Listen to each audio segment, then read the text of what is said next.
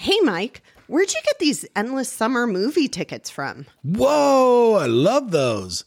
That's from my Endless Summer box set. Ooh, where'd you get that from? The link is in the show notes, baby.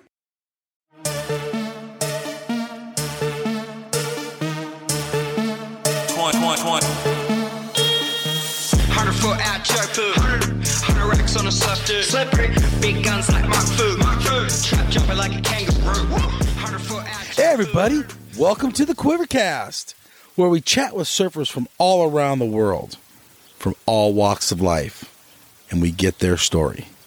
Find us at www.thequivercast.com. I am Mike, your host.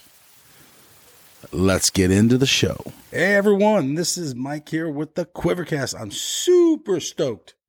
I got Zoltan Torkos on the show today. How are you doing, Zoltan? I'm doing great, man. I'm doing really good. Super stoked. Honored to be on your show. So, Well, thank you. First off, your name, raddest name ever. Like super cool. Kind of unusual in the American way. To tell us a little history of your name. well, thank you first off, and I really appreciate it. I have to say that my mom hit it out of the park Yeah, she that day when she named me. Um, Yeah. it's helped me a lot in my life, you know, from parties or whatever. When you're like, "Hey, drop that one," and they're like, "Oh, what? Your name's Zoltan?" Um, and then you go, "Yeah," and I'm I'm hung, Hungarian, you know, and they, it, it's a good one. So, yeah, well, it references that my dad is actually a Hungarian immigrant um, from Hungary, and they only have like 365 names that you can be named. Really interesting. Yeah. Um, and if you want a different name, you actually have to register it with Hungary. S- And and there's name days, so you want there's a benefit to be Bela or Zoltan or Csaba. So because So like rad. yeah, so there's like a Zoltan day where everyone parties named Zoltan. Um, so, so you want you want those names, Yes. and my name originally was going to be Attila Valentino Okay. Torkos. Okay. Um, after like Attila the Hun, yeah. and then Valentino, my dad said that I was going to be a great lover's boy, you know, lover, like, you Yeah. know, like, you know, uh, so anyways, my mom wanted to name me Anthony and they fought back and forth because she's Italian, you know, so then I got to be, she picked Zoltan, uh, Zoltan Anthony Torkos. Okay. So, so that's, That's how we. I got, yeah, right on. crazy And stuff. How do you say it with the Hungarian accent, not the American accent? Zoltan Torcos. Torkos. All right. Brad, dude. Have you been to Hungary? Uh, when I was a little kid, Do you remember it? Yeah, I do. Um, I remember like the chasing my grandma's ducks, and they were all mad at me because I kept chasing the ducks and, Yeah. and freaking everything out on the farm. Going to like these crazy swimming pools and swim holes, and the Hungarians just swimming with all their clothes on. 'cause They Wow. were just so crazy, just partying, you know, drinking wine. Different culture than here, huh? Yeah, yeah, yeah, yeah, yeah. The, uh, kind of, I guess what I've always known is it's kind of like a, a boy named Sue type culture. Okay. Okay. Where you probably you fight more than you get uh, fed.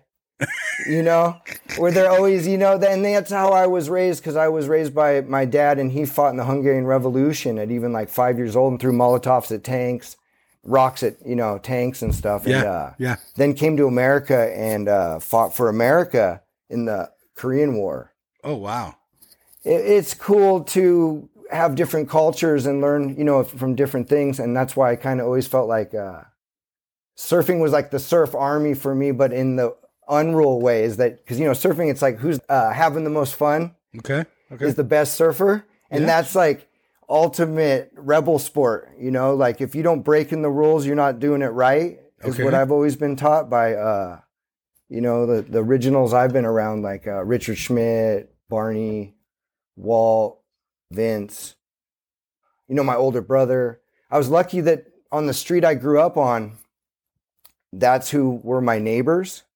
Uh, when we moved there when I was like three years old, I was like, oh my gosh, you know, and I met Barney was skateboarding on his hands.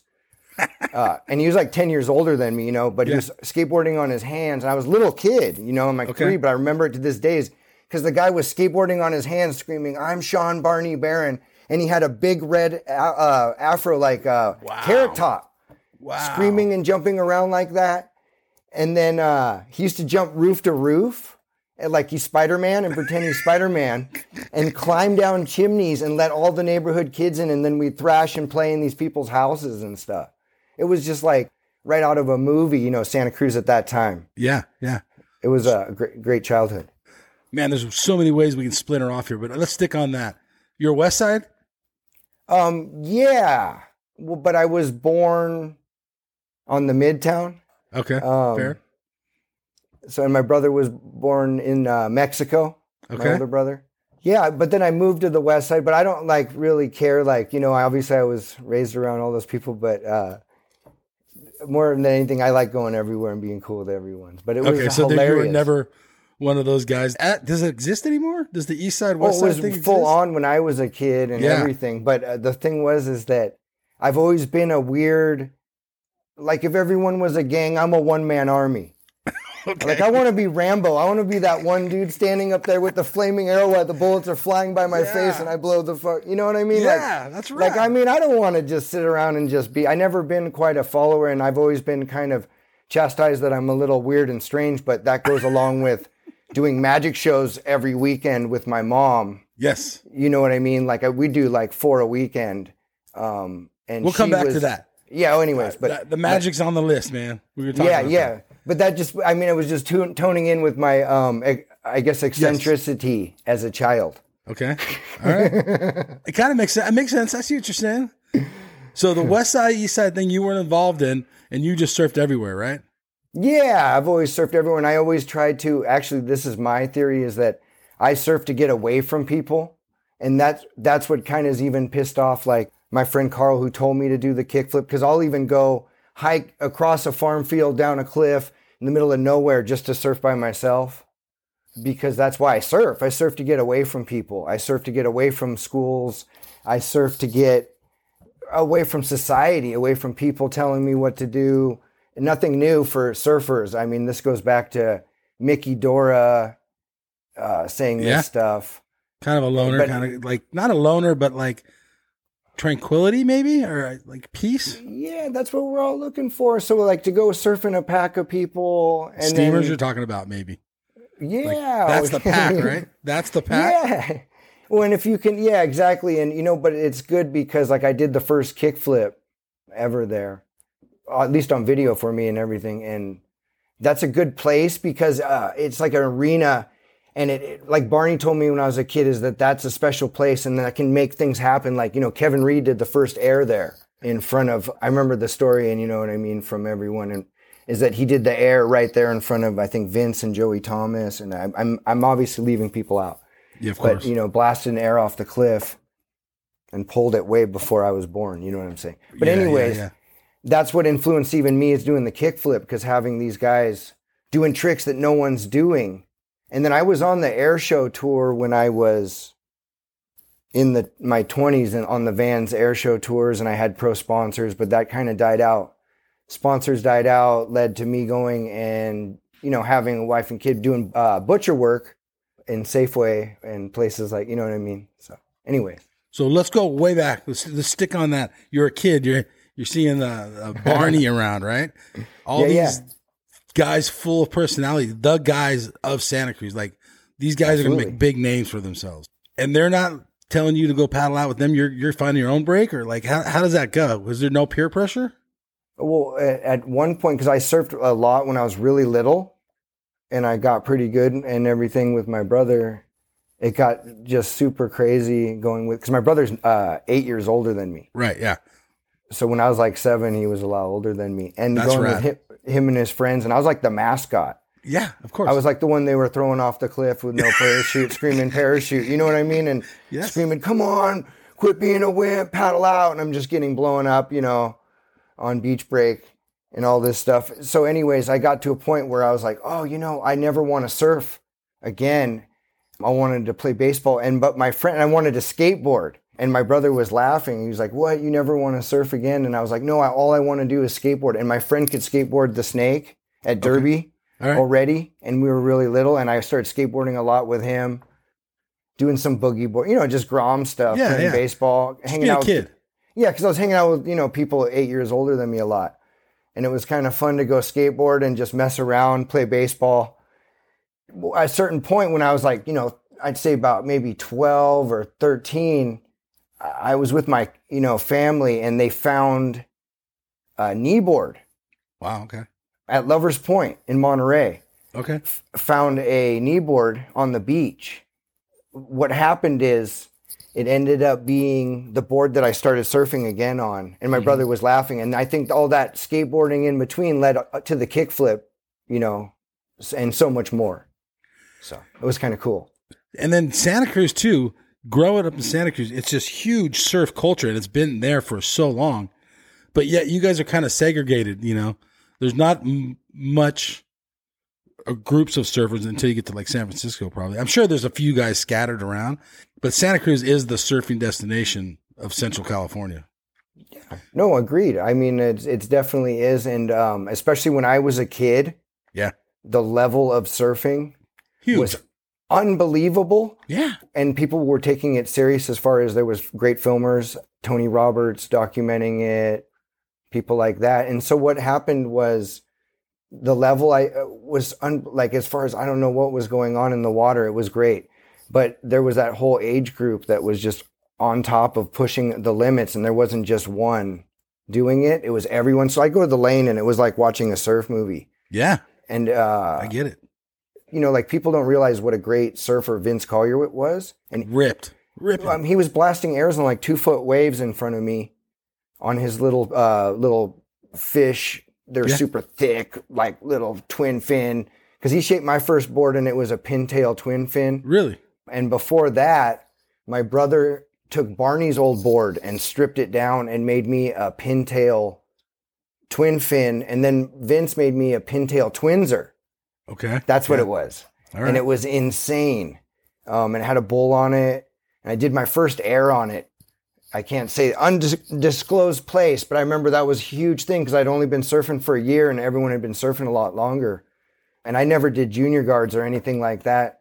Like all these kids were at the beach a lot more, maybe, you know, and I was always skating and hanging out with all these rattly kids and stuff. So I came flying down the wave and blasted in air. And I remember my knees went perfectly up to my chest, like I was skateboarding at, you know, like a half pipe. And then it, like, I did that and I landed in front of everyone. And then everyone went back and was like, oh my God, oh my God. And like in the junior high was like uh, cool for doing an air. And it was like the first one I ever tried. okay. And so it meant so much to me to do airs because it was so special because, you know, when you get celebrated by your peers Yeah, and then it becomes like something cool like at school it's like you know like a uh, positive thing for a child you know like how s- sports are uh, you know supposed to be positive in your life yeah, yeah. Well, how did you even start surfing? Like your brother, I guess, right? And he's the one kind of motivate you. yeah because i had the brother eight years older than me in a neighborhood that all surfed and that's all the other kids too like close to my age we're always talking about and i was on the big wheel with the pit bull and i had the pit bull before anyone you know like because we Yeah. didn't know we got it at the flea market. We didn't even know we got a pit bull. Everyone's like you have a pit bull! And it would hang out and walk on the leash. It would scratch on the door let itself in and out. It was the smartest dog. Look both ways before it crossed the street because it would hang out with me like little rascals. That's right. and how cool you were was by like who gave you the stickers and like Big Bird, Richard's older brother. Okay. And he's like the first guy to ever surf Mavericks besides Jeff Clark and stuff. Uh, him and Tom Powers. You know, I got the stickers from him and I put it on my, you know, my uh, big wheel or whatever and pretend it's a surfboard. yeah, Because I, you know, I could only go from like that one, po- uh, you know, light pole to the next light pole at that point. yeah, yeah, yeah. You're regulated parents. You couldn't just go anywhere. Yeah, but it seems just- like you were getting pushed, and you were in this environment that was blowing up, like top notch surfers, world class surfers. yeah. it- Yeah, and you're in the mix of that. That's rad. it was beyond cool. When I was a little kid, Martin Potter stayed across the street with Walt and won the Coldwater. And I remember them coming back and partying and being like, you know, like out front, like on my little skateboard, like Yeah. doing little surf turns in my driveway, like, oh my God, dude, like I'm, I, you know, you pretend you're the guy. I'm, I'm Martin Potter in your head, you know, like, Yeah. hearing that, you know, like, oh my God, like, wow. That was cool. Um, and it was the Pepsi O'Neill one or something trippy like that. I can't quite remember, but it was a big deal. Yeah, I think the- he might have had the cover or something on that. I remember the picture of like our Potter surfing that. It was sweet. Did you talk to. Potter? Um, I remember them all out there and cheering, and I was always giving everyone cheers because I got like the always the root, you know, like woo Grom, like you know, like it was cool. Um, or throwing out some stickers, and they were all just, oh, everyone was stoked. I walked over and everyone, but it wasn't like I was all like, I never bothered anyone. They look because when you live that close, Yeah. it's like being the campground right over. Yeah. So you, it's like you see them a lot. Like that's why I never per se like surfed with them because I'd see them after the surf session and I would check the waves by coming out of my house and if by whose car is gone, how good the waves are or what right. spots. So I'd be like, oh, Barney's car is gone. okay, this spot's good. Or if Walt's car is gone, oh, okay, time to go to the lane. Oh, psh, you know what I mean? So Yeah. it was super. It was super sick. And if all the cars were gone, I knew I better just grab my stuff, get on my bike, and start pedaling as hard as I can. Okay. How far back did you live? A few, you know, not not a whole lot, like you know, four or five, you know, five blocks back. But it was Okay. for some reason it was the mecca, and I can't tell you why all the pros lived on one block of Really? the whole Santa Cruz in the circles. And it was, we had our own little market, um, Santa Cruz market, and we'd hang out there, like, you know, get all your after surf snacks Okay. and everything. It was, it was super. I It's mean, I like the can't explain spot? it. like everyone just kind of Yeah, we're out? just, yeah, well, you'd always see people afterwards. Obviously, they're like, you know, either getting their Gatorades, their beers, their, you know, it was, it was it's cool. That's it was cool. a cool neighborhood for that reason. We had your little, you know, candy store and everything. So, Was there anybody else your age, or were you just the Grom with all the older kids? Oh no, there was definitely. In fact, my age group was a bunch of super shredders. Okay. Um, Who were you hanging out with and surfing with? Well, I was surfing a lot with like there was like Joey Hudson, Mm. and his dad was the Hut Tuck, and set the world record for the downhill skateboarding record. Oh wow! I think he was like the first Santa Cruz Wow. skateboard team rider, and so I had their dad's autograph on my wall like when I was a kid. Like they came to the school, so it was cool. Like like a lot of Yeah. inspiration. That was just one kid. I Yeah. could go on and on. I mean, I don't know where we would go on and on. I could do a million explanations of these top characters because it was that cool. I that was at that time you couldn't turn your back without running into a top athlete. Um, and then the street I lived on, the kid next door, the parents woke up to him playing the piano when he was three Wow. and playing like some Mozart song or something heavy, and he No ended way. up being on Star Search when we were little kids. And he was only a few years older than me and has a top act in Las Vegas at the Palms. So it was kind of crazy neighborhood. And the other neighbor won 11 million. The neighbors across the uh, street won the lottery. On the lottery? Oh shit. Yeah, and Richard was winning all the big wave stuff when I was a little kid. He was like basically not even real, you Yeah. know, to us. Because even though we lived there, we, we would see him, you know, in between winning like Sunset Beach, and it was like Yeah. a big coolest thing ever. And he'd give us surf stickers when he'd come back from like the Huntington contest, Yeah. um, the U.S. Open. I remember, and it was like how cool you were in the neighborhood was who you got your stickers from. It was course. super sick. It was Yeah. super cool. Cool time. The skateboard industry was doing well there with Santa Cruz. Yes, it was uh so many high-end skateboarders and surfers and just doing it not for any sponsors but because they loved it and that was really fun and important to be around because no one was filming any of this stuff or documenting it Yeah. Um, because no one had phones it was only like kids that maybe you know had that connection but a lot of us were just doing it for you know cheap thrills okay. so So moving on, you're getting older in life. Now you're a teenager or whatever. At what point did it register in your mind that you wanted to surf? Because you surf differently than the regular guy. You kind of said that you're you're kind of you like to do your own thing. Well, you know, obviously, um, the the air's magically pushing me to go into the air, Okay. and then growing up around air surfers, skateboarding, like I said. But then being weird, it was. It sounds really crazy. Is that when I used to surf more like you know normal and do contests, I do you know pretty good okay. just doing like you know straight ups and cutbacks. And then when I started learning pop shove it's, um, you know, way back in the day, when like just Joe Cremo was doing them and a few other people. Right. And I was doing them up here. I started doing bad in contests. Mm. And it was surfing weird. changed. Yeah, and my surfing changed, and I, and I'm not saying anything about. It's just what they weren't looking for, and then I guess I kind of liked being weirder, so it kind of pushed me to even do maybe more stuff that made them mad, and like that's not surfing. You know, any kid who was attracted to it because they got kicked out of baseball and mm-hmm. got that's what also too was another like you know because i was just hyper kid and i wanted to jump around and i'd throw the ball and they told me that i couldn't throw the ball as much because it scared kids and made them cry and they told my mom i couldn't throw the like even to first i was just so excited i had high high uh, you know i wanted to be a pro baseball player but i don't think they wanted me to be so you know it was it was i just i loved it you know everything i try to give it at least you know that i give it a wholehearted try and love it, you know. So, but surfing, you don't need a team, a coach. You can be kicked out of everything and go surf and be out in the middle of water, you know, and, and not have to listen to a bunch of land lovers. Right. Yeah. Land lover. That's that's a good one. Do you think that society, even in Santa Cruz, you guys being, you know, a, a, a surf centric, skate centric, I guess even like probably like a little outdoorsy because you know the the wilderness, the redwoods are right behind you guys. Do you think that um it makes you guys different as a group?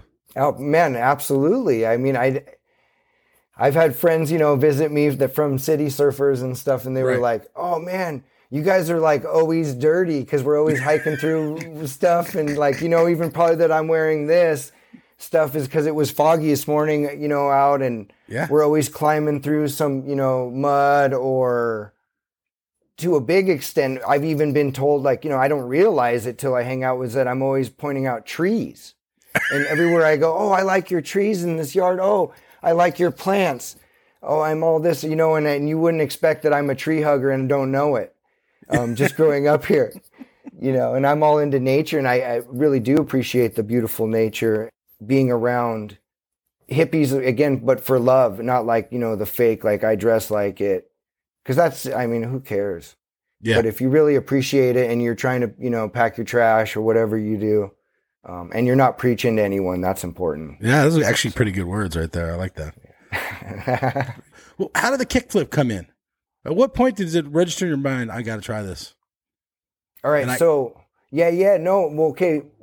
In my opinion, but I don't know anything was like the progression, at least like from my skateboarding point of view, Okay. Was that you kind of like you learn the airs first would be the ollie, then you like you Right. learn the pop shove its or varials or whatever people want to call these those pop shove it things. hmm And then you learn that like on your skateboard, you're sitting there and you're doing your little pop shove it after your ollie. And then you learn the kick flip or you learn the 180 air, I guess, would be somewhere along there, uh, maybe even before the pop shove it was that you skateboard, you learn the ollie, then you learn your little 180 ollie, then you learn a pop shove it, then a kick flip. So I just figured that's kind of what I was trying to do with the surfing was just kind of just working on the progression hmm and then when I did the air shows, it always was a huge deal. And I would half-heartedly try them and see a lot of the top air guys, you know, try them or even try finger flips. A lot of surfers way back then, um, Zach Rinhart, Oh yeah. Um, it's on video. I can't remember the video. You might have to pull the clip of him doing a finger flip in the ocean and almost pulling it off way back in the day. Like a lot of people came real close to finger flips even in the contest. So there was this need like back then I'm claiming if they didn't cut off the air shows back then, people would have done a kick flip or a finger flip maybe even way back then because we were kind of on that track and I just kind of feel like I was lucky enough to not fall off and hmm. keep surfing. And I had no other choice but to keep progressing, even though I wasn't in the air shows anymore. I was like, all right, well, that was like the holy grail of trick surfing. So let, actually, let's talk about that for a minute. The air shows were around for I don't know, maybe ten years, give or take, right? Yeah, I can't quite remember either, but I would say that something like that. That's very that's very good. I see why they came into fruition because there was guys that were surfed differently than the NSSA guys or or maybe the ASP guys at the time, right? They needed their own tour. Surfer Magazine was doing it. I can't remember who else was doing it, right? How were you guys treating each other?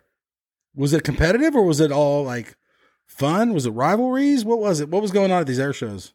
It was um, a fun rivalry. Okay. Kind of put those two together because I don't think no one really cared too if you like. I think at one point they had to put a rule in about snaking people, but everyone was just like going on waves and whoever did an air, and it was kind of like you know pretty um, radical like that. It was a free for all. Non traditional. non-traditional and it was like you know who did the gnarliest thing and, and people were trying you know crazy stuff and they were even like promoting like the kickflip back then like who's going to be the next one to do the kickflip and they would you know say people that were that close like that's extra points 50 points so you know it was kind of sweet and then it was real special i think that like i said so many people and I, that was when uh aaron mcgorkin yeah. did yeah. the flip, you know, like in the, you know, not in the contest, but then I'm sure he's done them in the contest because that was the air show. But people were doing rodeos. A lot was born from that time. There was Cremo doing the shrink wrap. Um, that's, I mean, a lot of tricks were being invented from that early era, is what I was trying to say. Yeah, no. So was it fun? Oh, it was the funnest thing ever. It was the most fun. Someone that feeds off progression. Yes. would love to be someone maybe like uh, involved in it now, maybe announcing or something and something like that. Yeah. They put the air into the regular contest, but I think there still could be a tour. There's not, as far as I know. There should be though. Yeah, I don't. I I've always kind of didn't understand that because right now there's even always a fight with progression on Mhm.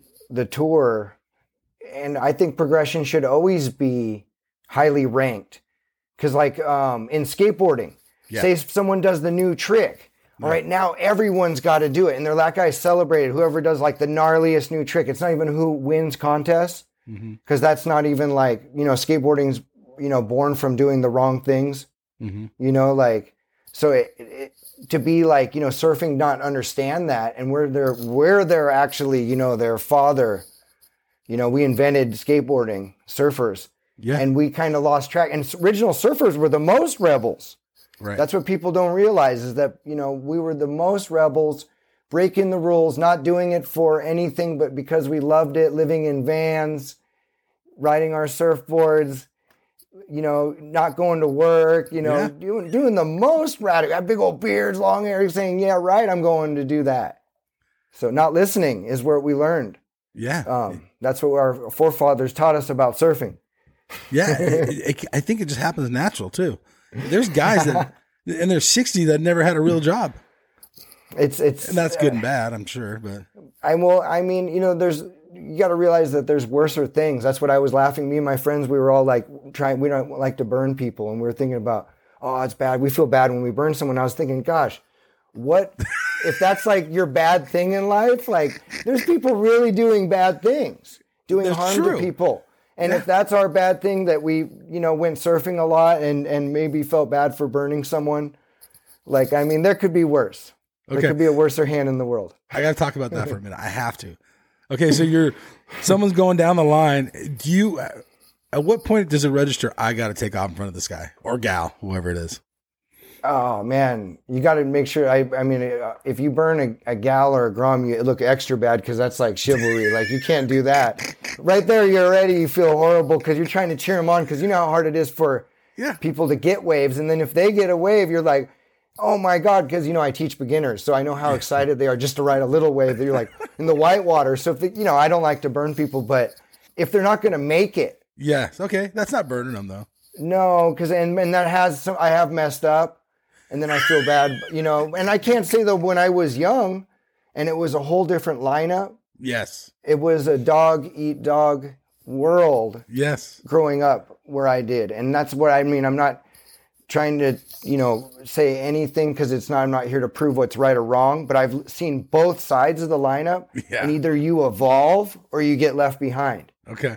And I, found that with everything I've done in life is that either I'm going to keep evolving or get left behind and get called a dinosaur and whatever it is. Oh, you're still doing that?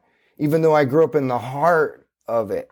Yeah. But in a time when you had to kick water in people's faces and paddle at the lane, whatever it is, you know, it's just how the waves worked. But now it's good. And because, you know, kids want to surf, but then it's not good when people don't want to hold on to their board and, Okay. and tell you that it's the board's fault. Oh, I have a new board. I'm sorry. I'm trying. I can hit people with it. And then if they're hitting little kids and ladies, it's like, come on, man. Like, so, you know, it's a, it's Yeah. a weird world out there. You- Too much gray. Too much So in. Santa Cruz, I mean, I'm sure there's more outsiders now, but back in, let's say, your heyday, basically everyone's surfing. I'm sure the lane or even Pleasure Point or whatever. These guys all live in this area. You have to see these guys regular and gals. yes. Outsiders are probably screwed. You guys are probably burning every outsider there was, even if they can rip. Oh well, it was a. I mean, even if you they knew you and you like you'd be already hearing their heckling of your nicknames just climbing down the cliff. You know what I mean? And there was a point where Oh, that's funny. everyone surfed in the neighborhood. And it was different. It was a smaller town. Yes. Everyone knew each other, and the way the wave was set up, you know, and there'd be groms throwing rocks off the cliff, rib bones, eating ribs and throwing them at you know people. like everything was going on when I was a kid. Yeah. Uh, but eh, that's how it was and it was like it didn't end there too like if they liked you you'd be at the pizza parlor later with your friends like you know playing video games and they'd show up and like you know headlock you grom beat you Yeah. and then take off and do a burnout in the parking lot and the parents and people there would be like who are those guys like all scared the workers and be like oh those are our friends you know and they were like who are these groms like whoa, they just got beat up by full grown, like, you know, gladiators just busted down the door and gave them ground beatings. yeah. Once again, it's the outsiders that don't understand, right? Yeah, Yeah, yeah. When, if they didn't, if you didn't get that, that you didn't like you, you Yeah. weren't in. Yeah. And, you know, that was part of it was like, you know, when you, like, Vince was really nice to me and I always, uh, and I brought him a bag of change for my first surfboard as a grom. Like, here, I want to buy a surfboard. And he was so cool to me and not mean. And I didn't even know he was gnarly or anything because he was always nice to me. Yeah. And uh, he was super rad. And he started How laughing. gnarly. Yeah, no, it was cool. It was a cool neighborhood. I, you know, I, and I didn't realize how gnarly everyone was, and how a lot of them were like war vets or this, and it was a real safe neighborhood. That's why you hear stories of me playing like, oh, it was cool because everyone kept an eye on me. Yeah. You know, if you wanted to have a street fight, they're like, you can do it, in our, you know, in our yard so we can watch. You know, and like, and then, yeah. it, but and, and then it wouldn't get weird. You know, no one was using weapons. We were just little kids out there kicking each other, punching each other, and then it was all. And then we're best friends. Yeah. You know, so. Wow. Yeah, Different yeah. world than today. Yeah, yeah, yeah, yeah. Different world completely. So it's it's hard to even judge it on now. And then if you are like, oh, well, I grew up when it was like this. Well, it's not, and you can either be mad all the time or just celebrate a new era, you know, of new things. Okay. So You have kids? yeah, yeah, yeah, yeah. How many kids you got? I got two uh, daughters, Okay. eleven years old and fourteen years old. Wow. How different is their childhood from yours? Oh, way different. Um, Yeah. Because I was raised with very eccentric parents. You know, my dad was right from another country. Yeah. He grew up, you know, with Stalinism and, you know, all kinds of crazy stuff. And that he was really like, you know, hard up for food and would have to chase rabbits in the snowbanks with a stick and a, and a starving dog and then throw the stick and you know trip the rabbit up and then run up and grab the rabbit and you know from the dog and you know fight the dog for the rabbit and then eat the rabbit with you know like Wow. he grew up just you know like doing such uh, wild things and then that was kind of bred into me Mm-hmm. i think in some ways having that as a child Mm-hmm. you know like learning a lot How did your dad get over here? political asylum because we fought uh, Russia and America. Even uh, Elvis does a song about how much he loves Hungary because we stood up, you know, to everything and said we want freedom. We're freedom fighters, Yeah. revolutionaries. I'm a revolutionary surfer, so that's what. You actually are. no, I, I just like, but yeah, thank you, man. Yeah. No, for sure. Because you had a fight. Didn't you have to fight Volcom to get your money, or how'd that go down? Well, that's as you saw that you know I can barely use a computer because my wife had to help me with it. Um, Yeah. It was I got really lucky that the internet Okay. um, stuck up for me a lot. Yeah. And because I really just pressed send. They Okay. acted like, oh, I did all this special stuff, but it really went huge. I couldn't believe it. Next thing you know, it was on ESPN Sports Nation and it went up against Kobe Bryant and the LA Lakers winning eight games, me doing the kickflip.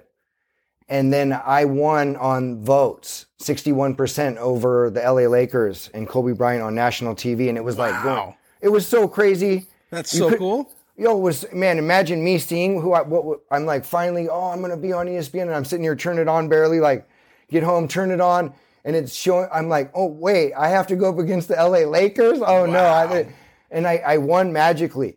And then the clip was going huge. Like I said, I didn't know it was Yeah. on news. They're calling me up like, oh, come. Like my phone was ringing. It was tr- truly a magical moment, especially doing it for my friend Carl because his last day on earth was like, do the kickflip. It's going to change your life. Like, because I was like, you know, at a butcher shop, wasting my life away, trying so hard, getting nowhere. And then I tried the kickflip, like I said in front of him, like jokingly, Okay. and claiming, like, oh, when I pull it, or I'm to name it after you. I even said something as weird as like that that day to him. It was so Wow. weird. Like, oh, I'm to name it after you. Like, you know, and then like it was, I don't know how to explain any of it that day yeah. anyways, it made me want to do it and then made me want to pull it off in every atmosphere I've been in, like the wake surfing or the wave pool, even though I've had lim- limited tries. Like with the wake surfing, the fourth time wake surfing, I pulled the kickflip. and that can be found on your uh, Instagram too, right? Yeah, I got to repost that that one because it Yeah. happened nine years ago. Sick. Yeah. Th- thank you. And then I the one I did backside first one uh, was last October Mm-hmm. in front of DJ James and uh, crowd control Brett, Okay. and he shapes for a lot of the top pros. All And He was out out on a trip from Florida, and we just met. Went on the boat. I drove two and a half hours to get on the boat. Yeah. We only had like twenty minutes. Mhm. And I was like, man, because you have to watch everyone else ride. Okay. And I was like, man, oh man, I have to make this happen. And literally, we were driving back to the end of the day, bro. That was my last run. Okay. And I was like, oh, I have to do it for Carl. Like, I was like, looked up to the, you know, the stars, like, even though there wasn't so, you know, looked up to the sky, like, oh, please, please, for, you know, let me do this for all my friends. And, Wow. and then it happened. And then he stopped the boat, jumped out, and we're like, Carl. Because in the first one, Oh, that's so cool. I was screaming his name too, you know, because he inspired me to do it. You know, Carl Reimer, and it it was magical. you want to tell us a little bit about Carl and your guys' friendship? Absolutely, man. Yeah. Tell us about Carl. Um, absolutely. Well, you know, it was I met him through another older neighborhood kid who told me, "Hey, you got to meet this this Grom. He's gnarly. He's super gnarly." And I'm like, "Oh yeah, whatever. I whatever." And then I seen this kid and uh, really couldn't believe it. He had like you know all this poise and all this personality, you know, all built up into one, and was like a great person. He was working to put his girlfriend through college and was one of the best surfers around, Okay. beating everyone in contests and then training and was all about being a good person. And even though I was older, mm-hmm. because I was always, you know, like I was raised by the, you know, the Motley Crew, and I Yeah. was like, oh yeah, that's we could always do like, you know, crazy stuff. Because like I remember even when we were little kids, like Barney and me, like Barney was like, oh, thought it was okay to drop nails on other kids because we didn't think it would hurt them, and me and him, you know, even though he was older, and like, you know, Carl was the kind of kid that was like, what are you guys doing? You guys are, you know, can't be doing that. And it wasn't because we're mean. We're just, oh, dude," you know, Yeah. Yeah. just wild. Wild. So Yeah. So great then- kid, great yeah, person. So you guys had your last surf and, and then like oh yeah, yeah, yeah. So yeah. What happened to Carl? to, we split ways. We went surfing, and he said that you know he always believed in me, and I should you know go and be a you know do the kick flip, be a pro surfer, all this you know crazy stuff. And I was like, oh, my style's number 2 mm-hmm. I can't be number one. I don't want to be involved in this stuff. Then I obviously left because I had to go back to my baby and my wife mm-hmm. and get ready for work because I worked on the night crew in the butcher shop. I was batting cleanup. Yeah. So I had to go clean the butcher shop every day. So I was like, oh, okay, well, I got to go. We surfed. We had a great time. Okay, you know, easy. I, I have to do the kickflip kind of thing, you know? Yeah, yeah, yeah. Kind of wrote him off styles number two, just the biggest write offs for it. You know, you know, wrote off, whatever. When, and then later that next day, nothing, even texted him because he worked at a surf shop. Oh, hey, can you get me a traction? Mm. even like at 10:30 at night and didn't realize, you know. So and he was leaving a party at this complex and he left the party and they thought he was someone else and the guy was oh. hidden in the bushes and came up and shot him. And the other kid ran as hard as he could. And that kid was the kid driving me on the day when I did the last wake surfing kickflip Wow. because I had a lot of inspiration just talking in the car for two and a half hours about everything. That's why I probably pulled it my one time in like three three years wake surfing. So they shot him, and I thought he was okay because last I heard was that they were going to take him and you know he or you know just through the grapevine he was going to be okay. And so I'm Yeah. working the next day, and I saw this local guy, and he goes, "Oh, you know I can barely talk about this part, but um, Yeah, I'm sorry, dude. no, no, no, it's but it's real." Okay. Um, I'm not against talking about. It. I'm just le- explaining myself. Yeah. Um, you know, people are like, oh, he, you know, he got shot, and I'm like, oh man, no, no, but he's gonna be okay. And then, uh, you know, obviously I found out, and I got really upset, and they sent me away from work. Wow. And that's when I really thought about what I wanted to do Mhm. uh, for him and for the revolution of surfing. yeah. So when Volcom even said, "Oh, you're not going to get the money," I said, "That's fine," because I did it for the for my friend and for to Oh. revolutionize surfing. Yeah.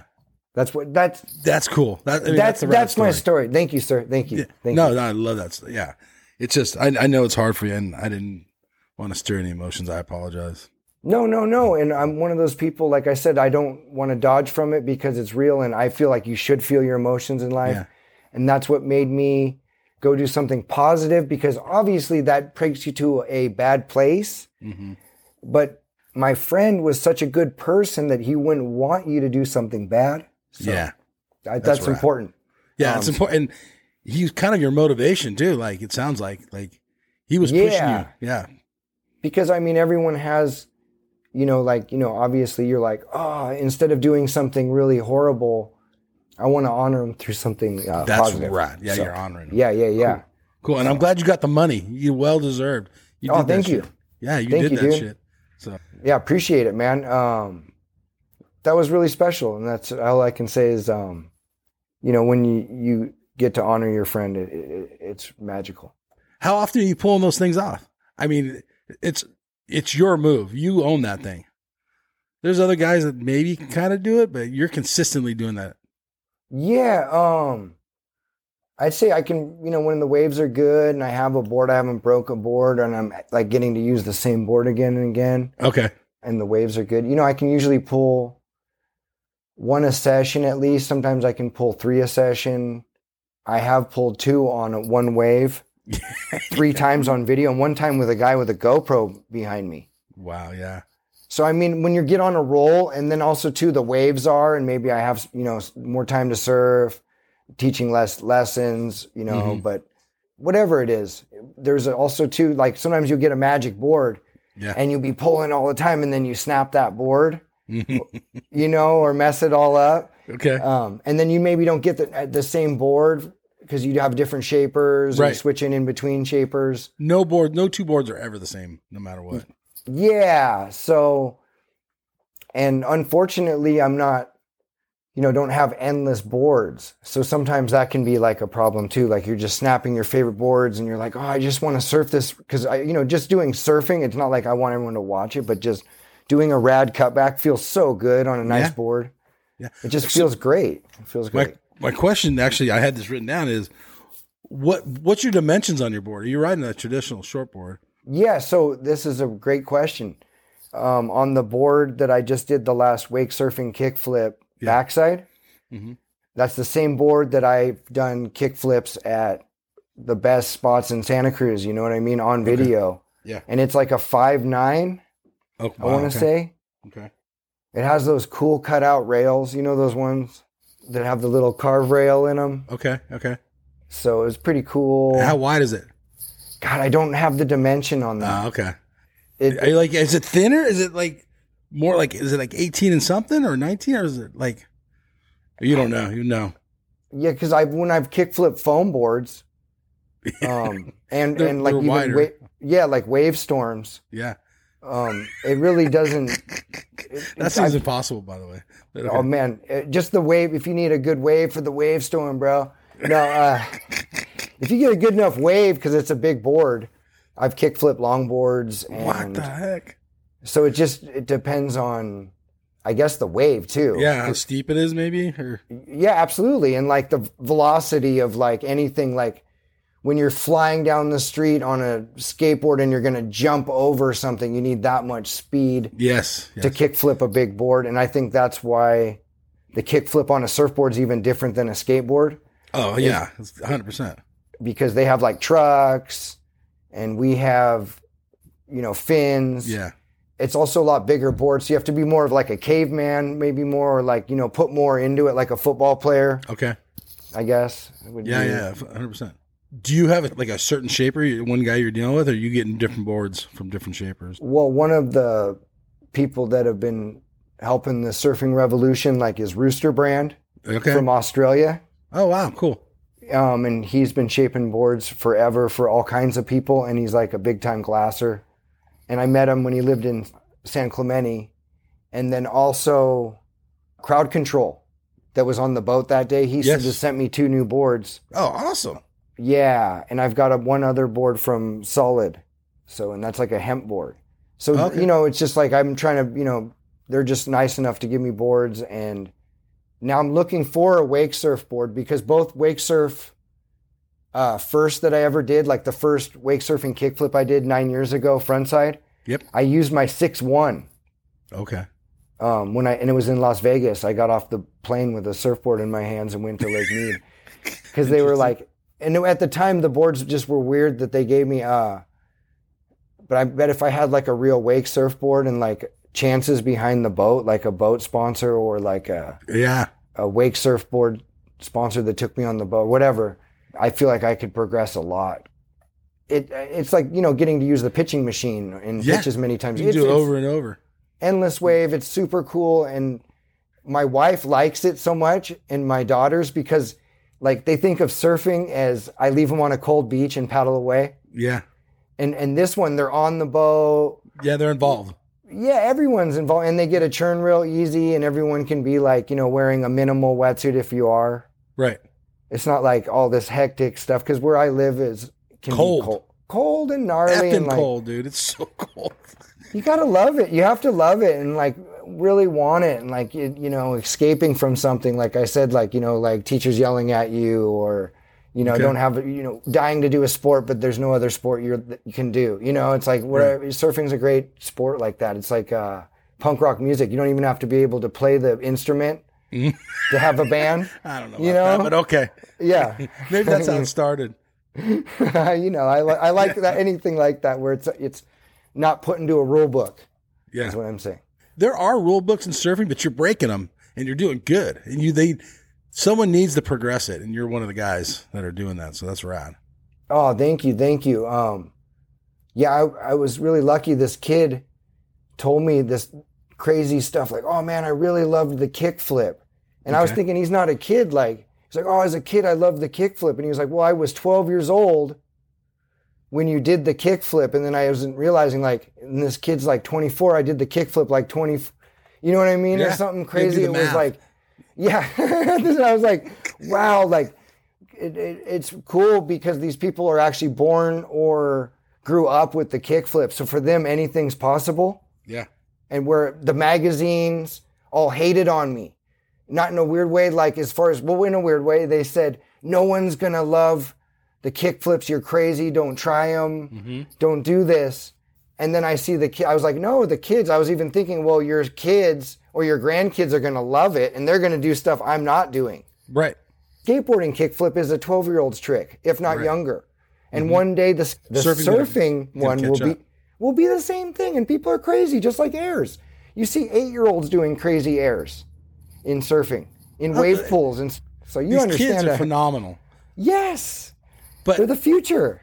I have mm-hmm. kids. I know about it. okay, actually, let me ask you a question. Since you have kids in that age bracket you're talking about, Yes. do you think kids are starting too early nowadays that they're losing the love for it by their te- by the time they're a teenager or something? It becomes baseball. Baseball is not the same as surfing. When you grew up surfing, you were with these outcasts of all ages in this in this environment, this raw, especially in Santa Cruz, so cold and kelp and just you got to walk down this cliff and you don't even know if you're going to make it back up.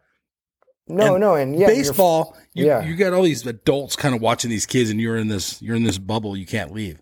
Are kids I get it. surfing too soon and, and maybe losing the love of surfing? Well, I think where they, it goes wrong is that if you're teaching a kid Mhm. to surf because they should be a pro surfer Yeah, that's what I mean. or Okay, be you go. even good or even be good at it, Mhm. You're already going wrong because it's just a way to go out and enjoy nature and like paddle the board around and say what's up to an otter and go cruise around and you know what I mean? Like you go swim under, look at some kelp, open your eyes. Like, why are you taking it that serious? That's like when I teach surfing for Richard Schmidt. Like, I, as long as they're having fun, that's the most important thing. Like, if you get up on one knee, and I've had like, you know, sports dads like, they're doing it wrong. It's not what what you you said, you know. And I'm like, well, no, they're smiling. And I asked the kid right in front of the, are you having fun? And they're like, I'm having the best time. And I'm thinking, and I'm like, right, they're the best surfer. Cause I, and I tell them, if, if my kid was getting up on one leg and riding it for three seconds and falling over and smiling, who cares? And that's where I learned it from my older brother, Rigo, Barney, Big Bird. They were all like, literally, there was no rules, like literally riding on their stomach, you know, flipping you off. Like, what? You know what I mean? Like, it wasn't like, there was no rules to it. It wasn't cool. Yeah. It was, it was anti cool. Uh, let's say you were talking about a parent of a kid just a minute ago. You were saying the kid's on one knee and the dad's oh, yeah, like, yeah, you're yeah. doing it wrong. That Oh, dad's absolutely. never surfed probably a day in his life. He doesn't understand how hard it is. Well, yeah, and he was barely getting up, and then he wanted to be all mad at his kid, and I didn't, like- you know, eh, exactly. He was a sports dad. That's what I was saying. He didn't come Yeah. from surfing. Right. Um, yeah, it- it- when you've surfed, it's different. Like you, you know, we've we are different. We get beat up by the ocean, and then we have extreme compassion too. I think that is abnormal because anytime the ocean has humbled you so much through your life, you've learned to have a great sense of humor and then have a lot of compassion for people, like beginners or people are going to make mistakes in life. Of course. But if you redeem yourself and say sorry or whatever, but um, you got to have be room to you know learn in life and look stupid and be free, and Yeah. that's important for people to remember that with themselves and children or whoever. Actually, I need to ask you one more question. We're going way back from like 15 minutes ago about you saying you burn people sometimes, you and your friend. Do you make eye contact with them before? Oh, when I burn my friends? Yeah. Oh yeah, yeah, yeah. No, um, They know you're going. well, that's why even like when my friend filmed the kickflip, you know, like could film me like, and I'd surf in front of him and do the kickflip is because I used to burn him all the time when we were kids. and so it was an easy win for me and him. He was like, "Oh, dude, you we grew up and always burning." But I also helped him get his first wetsuit so he could surf with me, and hooked Okay. him up with his first board. But there was always like that hazing. Yes. And that- the hazing, yeah. There was also that was involved with friendship because if you didn't get hazed, like I said, you they didn't mean they didn't, didn't like, like you. you. Yeah. And that was a way of showing friendship at that time. Yeah. In that era was people weren't like, oh, it was like, you know, they punch you in the arm and if you don't cry, you're tough enough to be their friend. Okay. You know. the lane today, is it as aggressive as it was 20 years ago? but in its own way. It's funny is that the ocean doesn't change. Okay. It just finds its own way to adapt to be scary. Now it's scary because the people don't paddle into the whitewater. They paddle into your face of the Mm. Yeah, wave. that makes no sense. Okay, yeah, yeah.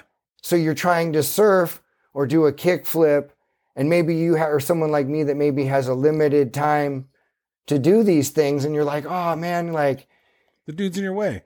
Yeah, every wave, and you know, I'm not, I can't say anything, but it, that now I'm trying to like, I've kick flipped a few people, um, kick flipped over rad. two people. Even one of them was my friend and another guy, my, and uh, he was a boogie boarder. and I have footage of it. I tried to kick flip him. I only half flipped it like dark slide over them both.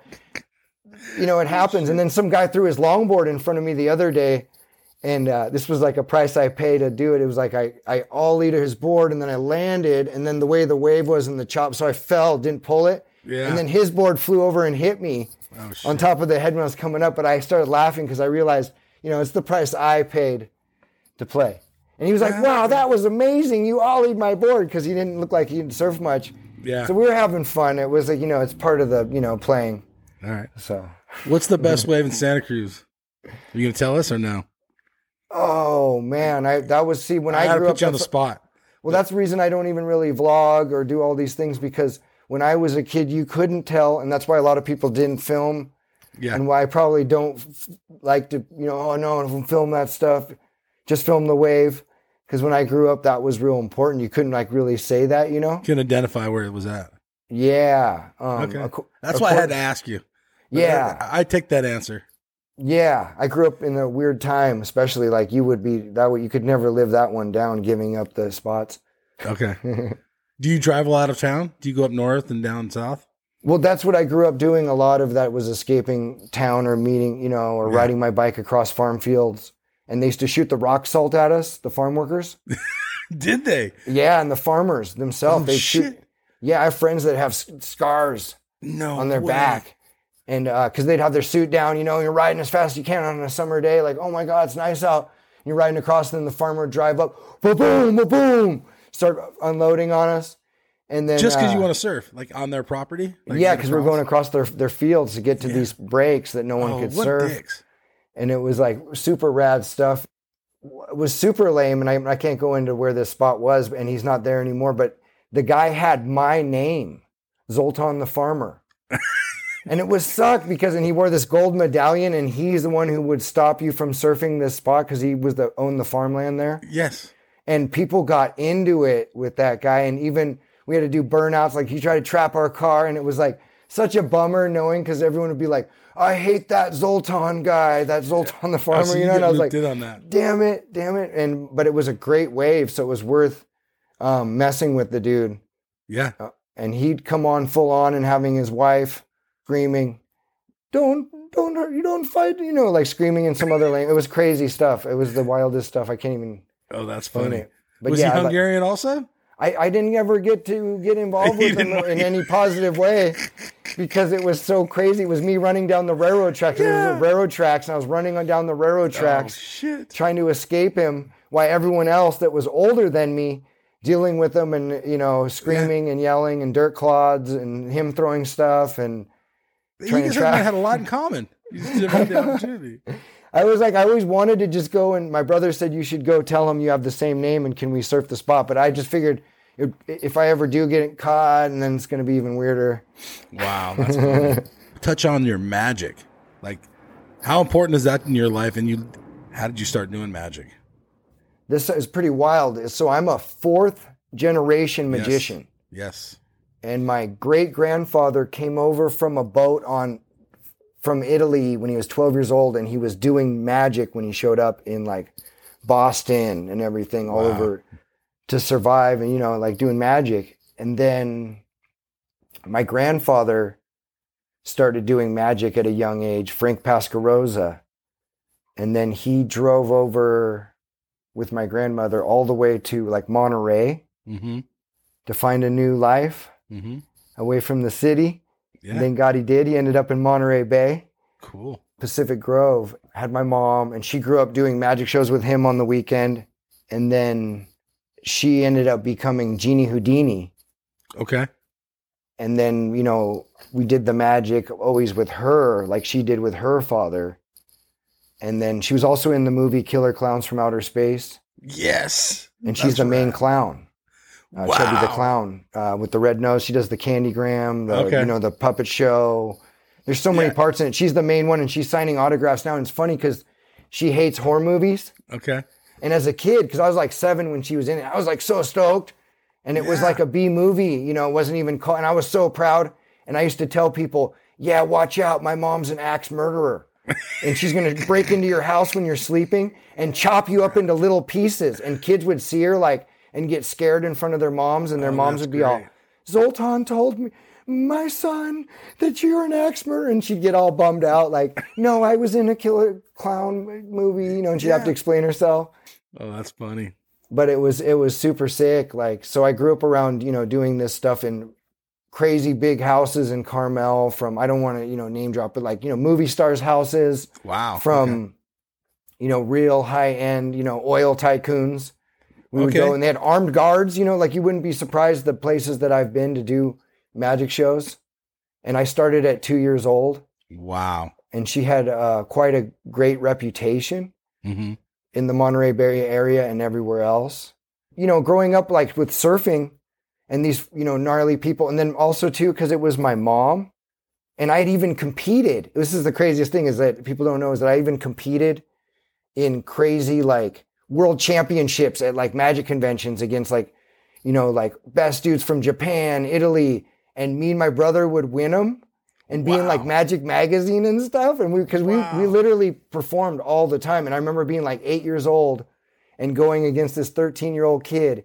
And he had two girl assistants matching blue suits the actual like cutting the girl in half and all the stuff. And i had like you know just just a few of the old italian magic tricks you know like the money maker and the you know baking the cupcake in their pocket. And i went up there. And even my grandpa was like dang this is your competition at the finale. Like you're gonna have to duel this guy? Holy smokes they pulled this one way out of the hat for you. And i remember being like told that i was even gonna probably lose like even though we had won a, like a lot of contests. And i remember being like all right man i'm gonna i'm gonna smoke this guy and like getting all psyched like a surf contest. And i Yeah. Went up there and I, I did you know did my magic. And I remember being at the awards and they announced that kid second. And I went up there and like got the award and it Hell was yeah. in Magic Magazine. And it was like hilarious as uh my grandpa couldn't stop laughing. Because when he went to you know like hey like we went to the actual like you know practice before in the hotel. Even before we went to the and I could barely do the stuff because I'd been surfing every day. And I was like, oh man, he's like, what have you been doing? I've been like surfing and skateboarding because I was like, before I had quit, this is my, my early days of surfing every day with my older brother. And I was like, what have you been doing, you surf punk? And I was just like, oh man. But I ended up doing that and it was crazy because going back to my mom being the magician and like meeting David Copperfield and being around Wow. all this stuff and being kind of poised to be that. And then meeting like, say, uh, Richard Schmidt and then being raised around my dad and my grandfather like you know a lot of these guys were like war heroes and stuff. And you know Yeah. like you can't help it you're a little boy you want to be like them you're like oh you know mom does magic you know?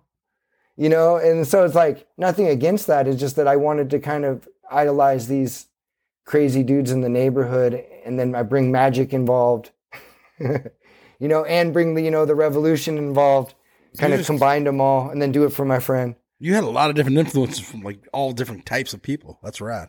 Oh, absolutely. I had crazy influences even at the skate park of guys that were doing the craziest stuff, but not doing it for any stickers, any sponsor. The Just- love. The love of hanging out, barbecuing, hanging out all day at the skate park, living at the skate park, camping at the skate park, sleeping at the skate park, you know, losing everything in their life just to go to that skate park.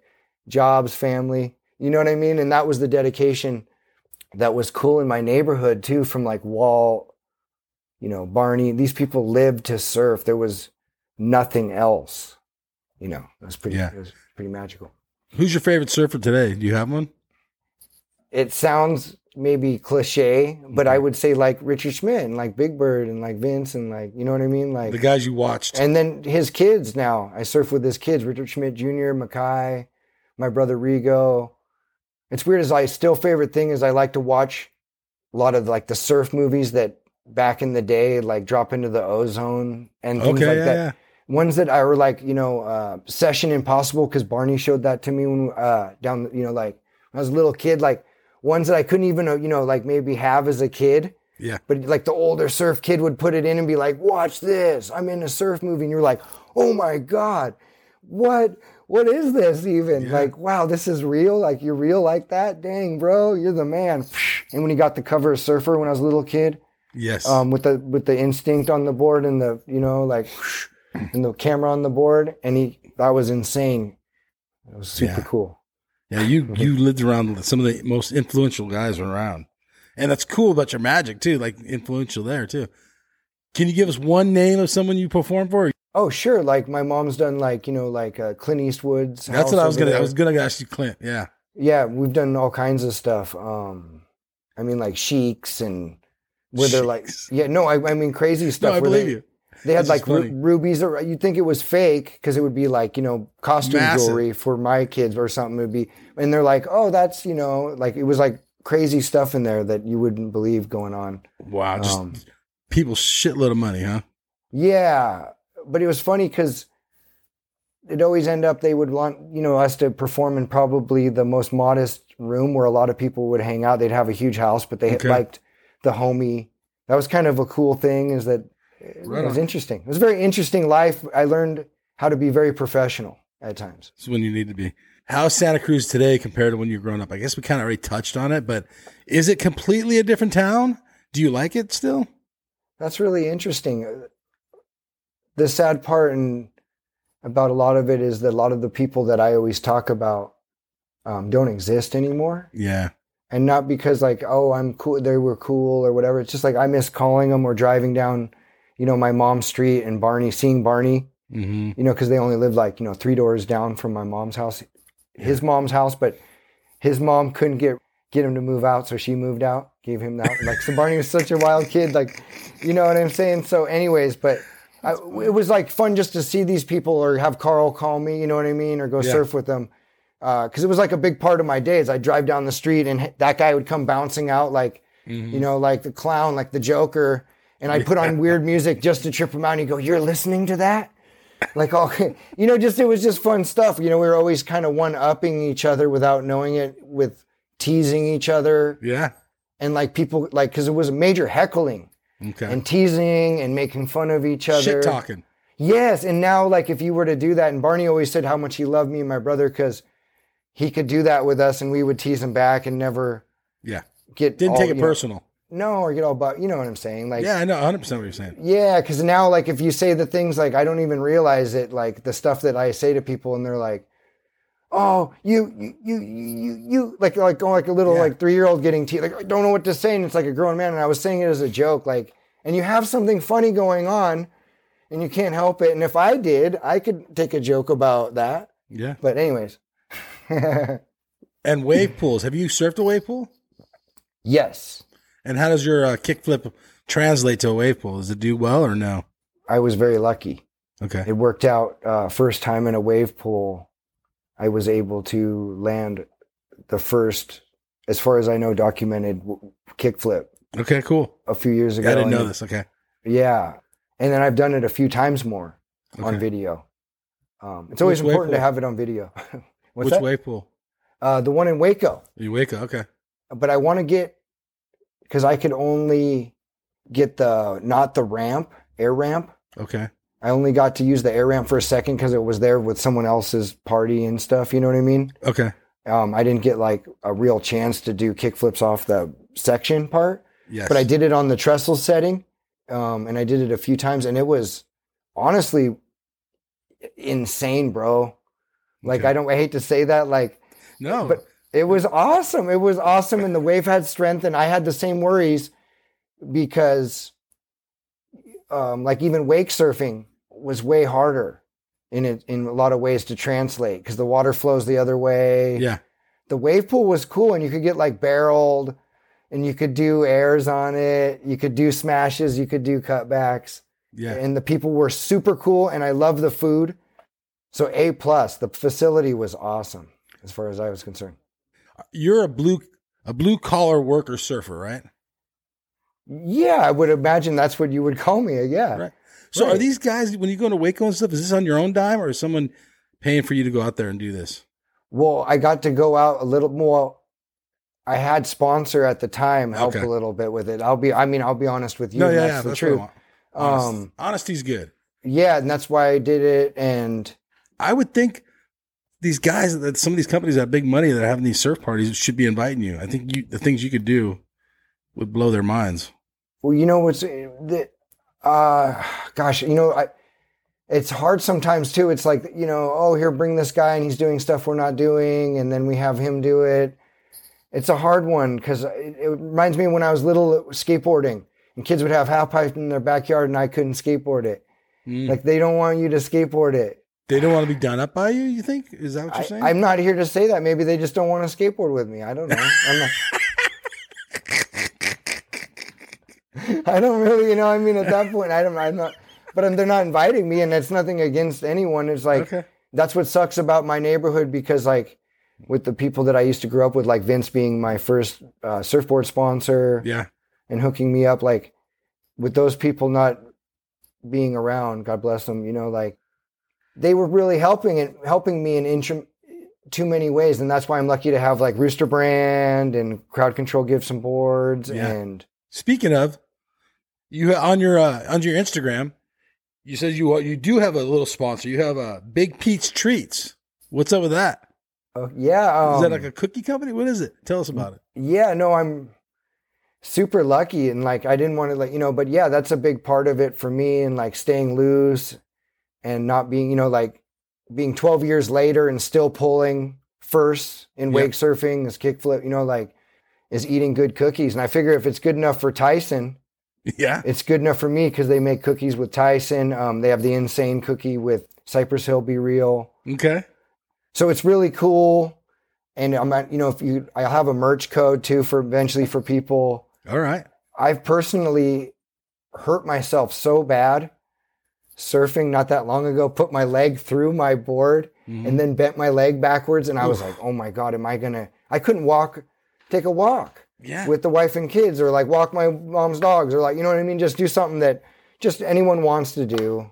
yeah. And I wasn't thinking about surfing or doing kick flips or doing new tricks. Only thing that helped was eating the cookies. And it and that's go. what really and I was lucky enough to go to a party where they gave me the cookies when they had a, you know, B-Real there and everything. And Oh, cool.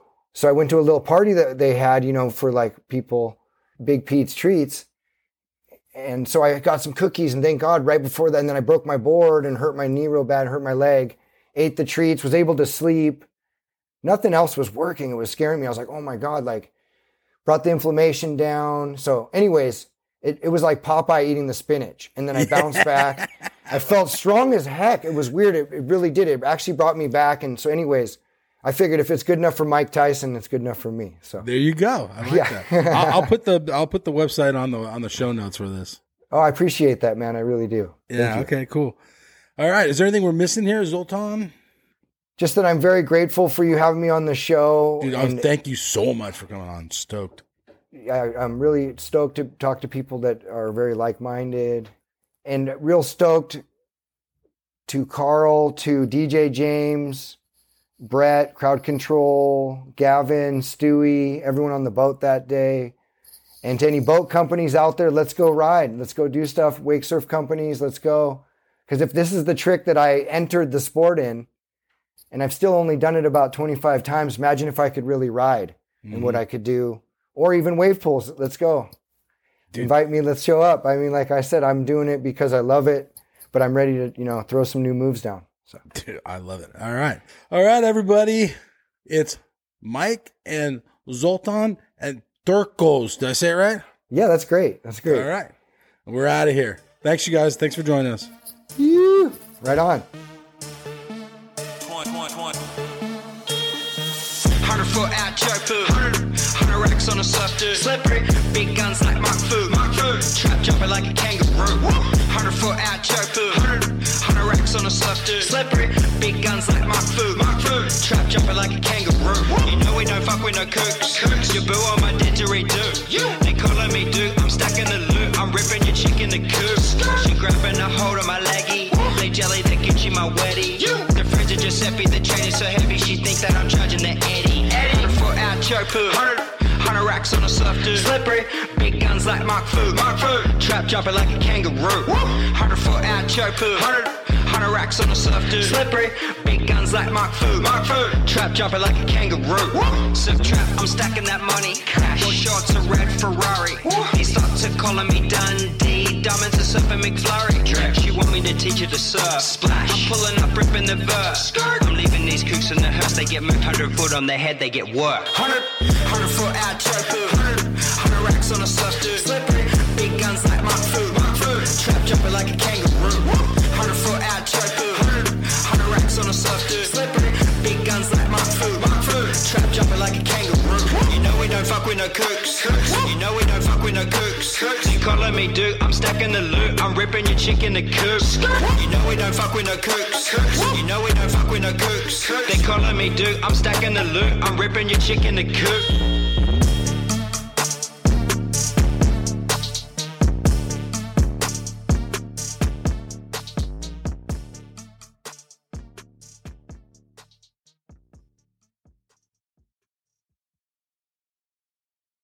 Hey, guys, Endless Summer box set. This thing is legit.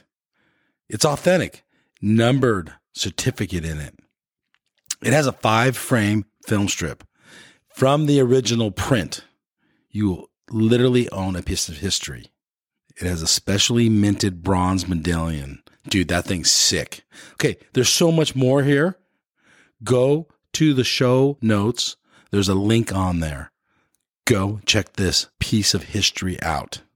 This thing's rad. Seriously. Smithsonian American History Museum has it. It took four years of research with 3.5 in production, all hand assembled. This thing's rad. So much to this awesome box set. Remastered DVD, sharper images than the original film, but dude, this thing's so sick. Link in the show notes.